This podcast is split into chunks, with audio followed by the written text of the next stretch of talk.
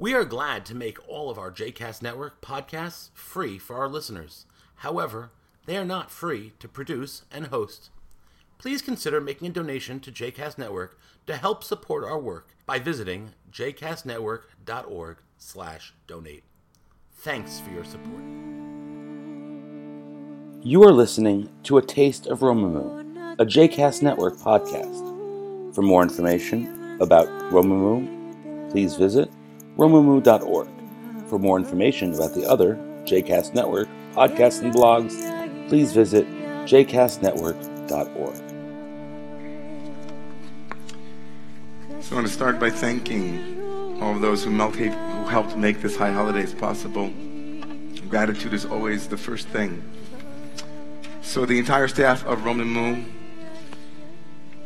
to our new executive director, Jeffrey Kahn, and to Rabbi Diane Cohler Esses, and to Rabbi Mira Rivera, Reverend Harrison Bregman, Sebastian Kern, Candace Simon, Chantal Atarian, Rachel Colbert Persegian. I'm not getting an Oscar. I'm just reading.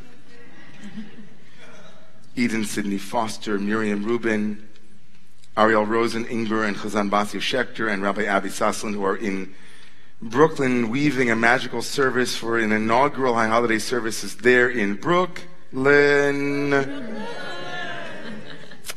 Of course, to Gil and to the incredible AV team that supports the services year round here at Romemu. Make it possible for all of us here and those who are listening and watching online to experience the power and the pathos of this rich musical offering. To Laura Wolf, who stepped in to help coordinate and to lead our musicians and our davening leaders, to Nadav, for whom it is your ninth, I think, your ninth high holidays with us, and all of the musicians, Ariel Korman, and everyone who is here leading Shira and Shoshana and Barbara and Jerry and Daniel Ori, whose birthday is tonight. It's an honor and a privilege to work with all of you and to also, of course, to thank the incredibly dynamic and powerful board of directors of Romemu that have been tirelessly working, all of them, each and every one of them, to make this the best possible community that it can be. And they are incredibly important. And of course, um, the number one priority here at Romemu this coming year is our families and our children's programming. And we're so blessed to have Rabbi Shoshana Lees and her entire staff leading that as well. Tonight is the beginning of a 10 day period known as Aseret Yemei Tshuva, the 10 days of turning, known as the 10 days of repentance or repair. Many of us aren't familiar that it's an actual 10 day period, not punctuated only by three days, but an entire 10 days of introspection, of reflection, of, of work. And every year, the theme of the high holidays is awakening. That's not something that Romemu discovered. It wasn't something that Romemu coined. It wasn't part of our branding strategy. Awakening, a new idea. Awakening is at the core of what these days are all about. Awakening. Maimonides in the 12th century said that when we hear the shofar blowing, we say to ourselves, Uru, Uru, Mishnatchem, the awakening. The shofar is like the alarm clock. Wake up, wake up. But this year in particular, we decided that awakening wasn't sufficient, that we needed something else. We needed to add awakening within Midah. We had to add something, a quality to the awakening that's happening. And so, Awaken this year is accompanied by a theme that we also didn't make up, but it is part and parcel of the high holidays as well, but it is truth. Awaken truth. Truth appears in the high holiday liturgy. It appears just now when we were reading Emet. Udvarcha emet v'kayam la'ad. Udvarcha emes v'kayam la'ad. God is known as the emet, the truth, God's word is true, true, true, true, true. Truth is everywhere in Rosh Hashanah. It is such a powerful and important part of the theme of the holiday, and it's also, I think, without exaggeration, an important part of our common ethos at this moment, wherever we go. My son Or, who's uh, uh, 27 months old, can't say F. He says S instead of F. So whenever one of the other brothers are faking, he says he's saking. He's saking. And it had me thinking so much whenever he said fake and sake. I take this S off my chest and say, what is it for the sake of this fake of? So I want to begin our exploration together of these 10 days of truth with um, bringing my, my, my uncle into the room. My uncle Joey, Joseph Ingber, um, we inaugurated a rabbinic internship in his honor, and Rabbi Mir Rivera, uh, I'm sorry, and where is Juliet? Juliet Elkin Cruz is our first rabbinic intern named after my Uncle Joe, who um, was someone who dispensed with advice on a kind of, on a, you know, call me up and just tell me a joke and let me know how I should live my life at any given moment. He was a singer of songs in our family. My father has a beautiful voice, but Uncle Joe, mm, Uncle Joe was the chazan in the family. People came from far and wide to hear Joey sing. Passed away last year at the age of 81. And when I was thinking about the theme of authenticity and truth, my uncle's words couldn't help but redound in my head. He said, David, as you embark on your rabbinic career, remember this 99.9% of life is being real, being authentic. And if you can fake that, you have it made.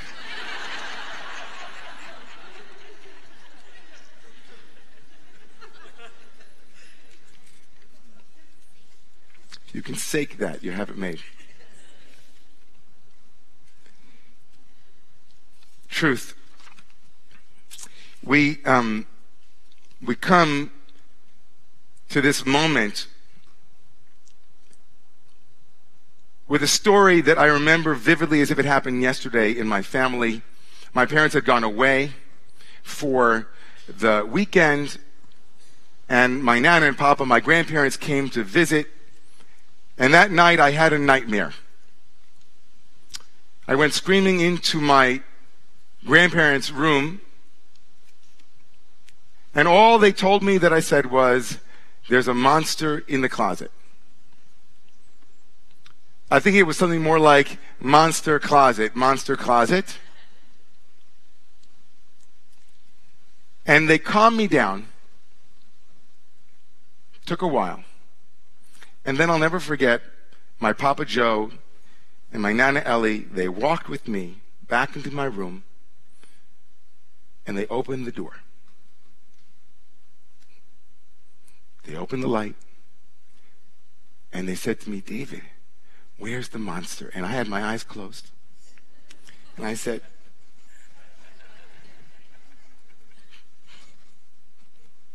And my Nana Ellie said to me, No, no, no, look, David, look, look, look, it's okay.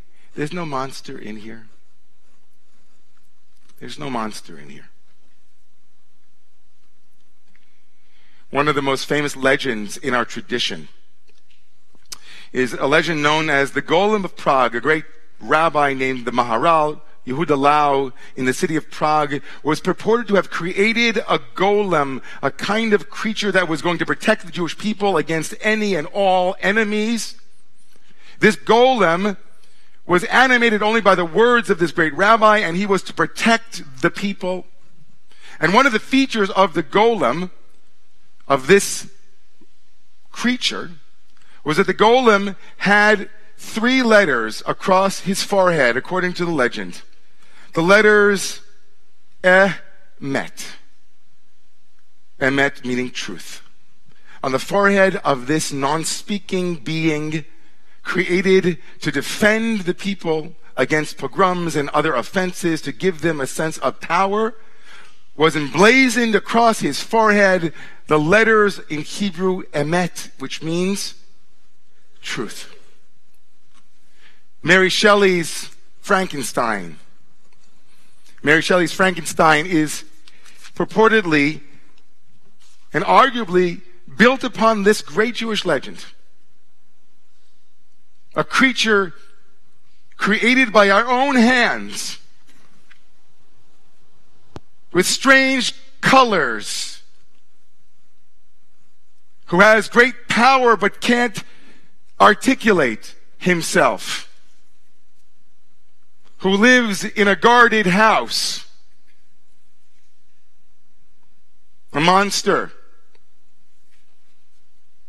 Shelley's Frankenstein, the apotheosis of human hubris and agentic steroidical, if that's even a word.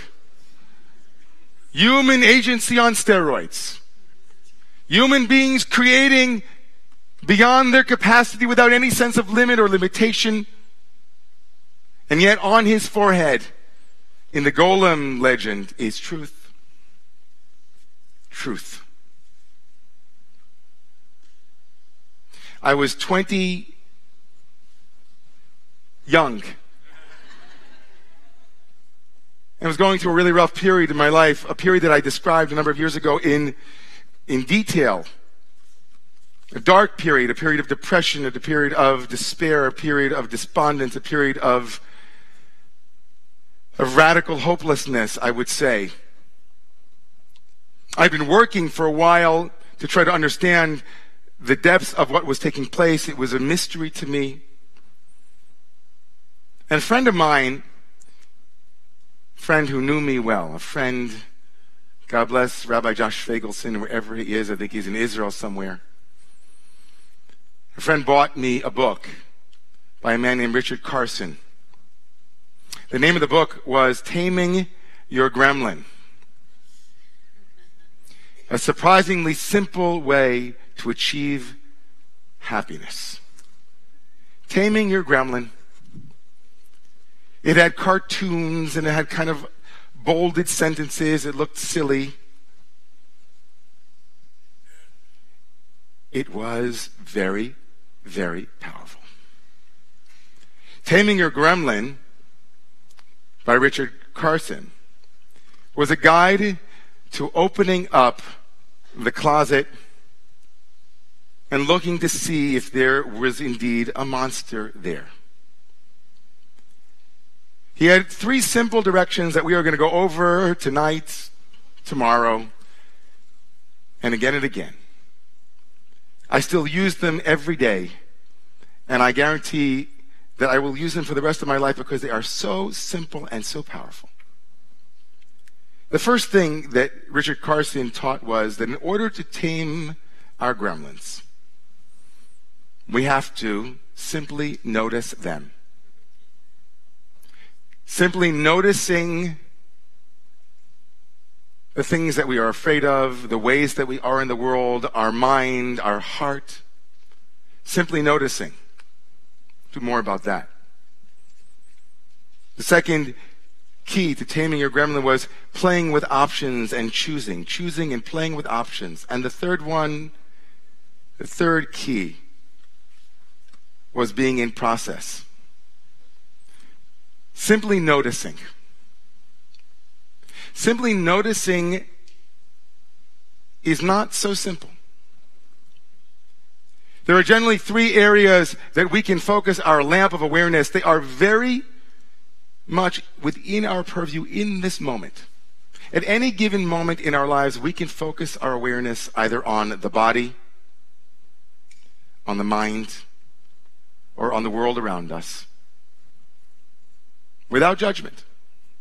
As you sit here and simply notice yourself, you are either noticing your body with its attendant feelings and sensations, the sensation of hands and skin and clothing and sitting. You might be noticing the sounds from outside. Or you might be noticing thoughts. Is he coming in for a landing? What does this all mean? What are my monsters? What are my gremlins? Those are thoughts. Noticing thoughts, noticing our body, or noticing the world around us. Generally speaking, when we notice and are honest with our experience in any one of those areas, we will be able to tell another, here's where my awareness is. Where's your awareness? I'm listening to what you're hearing something outside of you. Anybody else have an awareness that they'd like to share? Anybody aware of their body right now? Anybody aware of their thoughts right now? What about if we all brought our awareness to the world around us at this moment? Through your eyes, your ears? And if we are truly attentive, we might notice that as we are aware of the world around us, we actually bring with it a lot of thoughts too. Not only are we aware of people, but we also think a thought about them too. We don't have to come to Rosh Hashanah to experience the day of judgment. Just spend a minute with your own mind.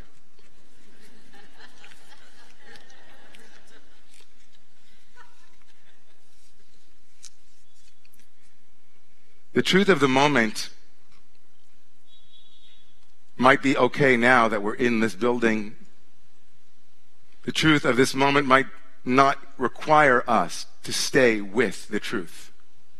The truth that we experience in this moment here tonight might not make a demand on us that we avoid deception. And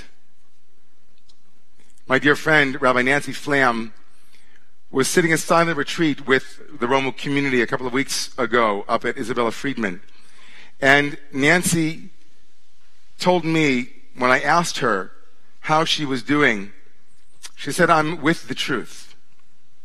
I said, Nancy, what does that mean? She said, You know, David, I lost my father and my mother this year. And in my obligation to say the mourner's Kaddish daily, to remember them, I keep getting stuck at one word that we usually connect to the next word, but I pause. We say, Yitgadal Kadash, Merabah, may the great name be exalted and glorified. Be'alma di verachiute, in the Alma, in the world that was created, chir u. Can you all say that? Chir u. According to your will, God source, power beyond us. And we usually read it.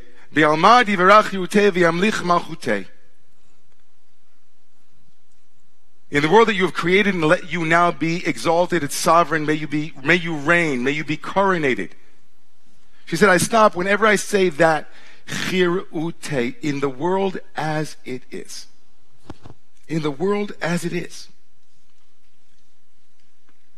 the truth of what is, is the beginning of the journey to tshuva. The beginning of the journey to really changing our lives cannot start until things are what they are. Chir ute, emet. This radical notion of transformation that in order to change, change comes from not changing. It was introduced by Fritz Perls, the father of Gestalt therapy, when he said in a paradoxical way, nothing becomes anything until it becomes what it is. Nothing changes until it becomes what it is. The prerequisite for tshuva, for changing our lives, is not change, but truth. What is it? What is in the closet? What monster lurks? If the golem story would invite us into any reflection, it is this that every monster reflects back to us some truth that otherwise we would not know. And that it is within our hands to undo those monsters. If we can look at the truth.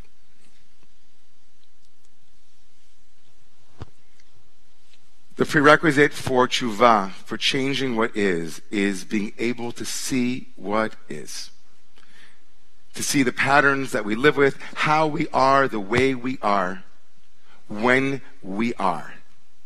In suffering, how we are the way we are when we are small and petty, how we are the way we are when we feel pain, when we feel lost, when we feel disconnected.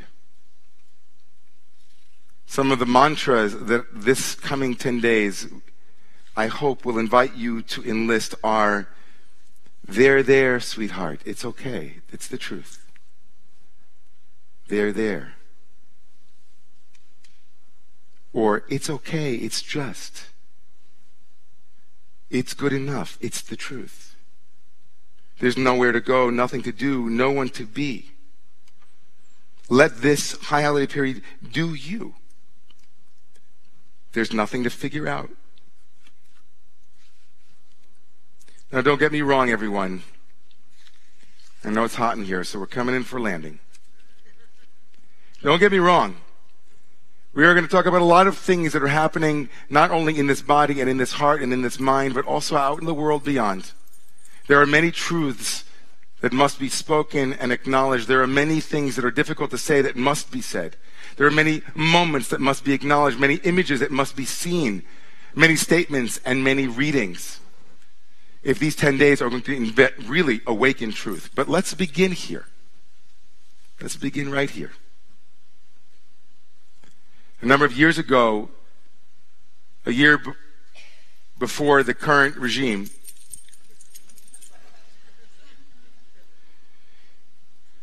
I spoke from this pulpit about an incredible academic who had written a book called The Future of Nostalgia. Dr. Boym. This Dr. Boym was a genius, and she was particularly known in the academic world with her grappling with two core questions. Can a past that has slipped out of reach be reclaimed by means of nostalgia? And if it can be, should it ever be? She went on to talk about two different kinds of nostalgia. One restorative nostalgia and the other reflective nostalgia. Nostalgia, of course, the word for yearning for home. Nostalgia, yearning for home. And she writes that these two different kinds of nostalgia represent one safe kind of memory and one dangerous kind of memory. The beneficial, the dangerous kind of memory, the restorative nostalgia she wrote years ago, manifests itself in total reconstructions of monuments of the past. They are the stuff of nationalist revivals all over the world, she wrote. They engage in an anti-modern myth-making of history by means of a return to national symbols and myths. They are memory as lie. And then she added, restorative nostalgia manifests itself in reconstructions, I'm sorry, reflective nostalgia. Excuse me, reflective nostalgia is the constant companion of the emigre it acknowledges that the past can never be fully recovered, nor should it ever be. It maintains an empathy and a bittersweet consolation. As we turn our attention to our own experience on this day known as Memory Day, Yom HaZikaron, this evening and tomorrow morning and Tuesday and throughout the week between Rosh Hashanah and Yom Kippur, we are invited to reflective nostalgia, not make anything great again. But let's be real. Let's see clearly. We will have moments between bites of food where we can point a lamp of awareness to our bodies, to our skin, to the boundary between us and the world that allows us to begin happiness right here because it's always an inside job. As we learn to tame our gremlin over the next 10 days, by simply noticing where our awareness is, by choosing and playing with options and by being in process. We won't have to fake or sake. We won't have to imagine that we are doing the Rosh Hashanah that someone else wants us to do. We won't have to imagine that we are checking off a box. But we can engage our own inner place if we can stay awake. We can awaken truth.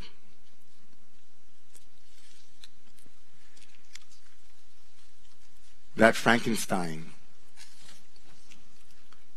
that Frankenstein is going to come visit us again tomorrow morning. We'll have a chance to laugh a little bit about how it is that we work with our patterns individually, collectively, nationally. There are a lot of things put away in a closet that need to be seen clearly with the light of love and with the lamp of awareness. So this chant that we'll now chant again now, I hope has a little bit more expansive meaning for all of you. At least it did for me. Emet, truth, pause. Atahu rishon, truth, you are first. Ve'atahu acharon, and you are last.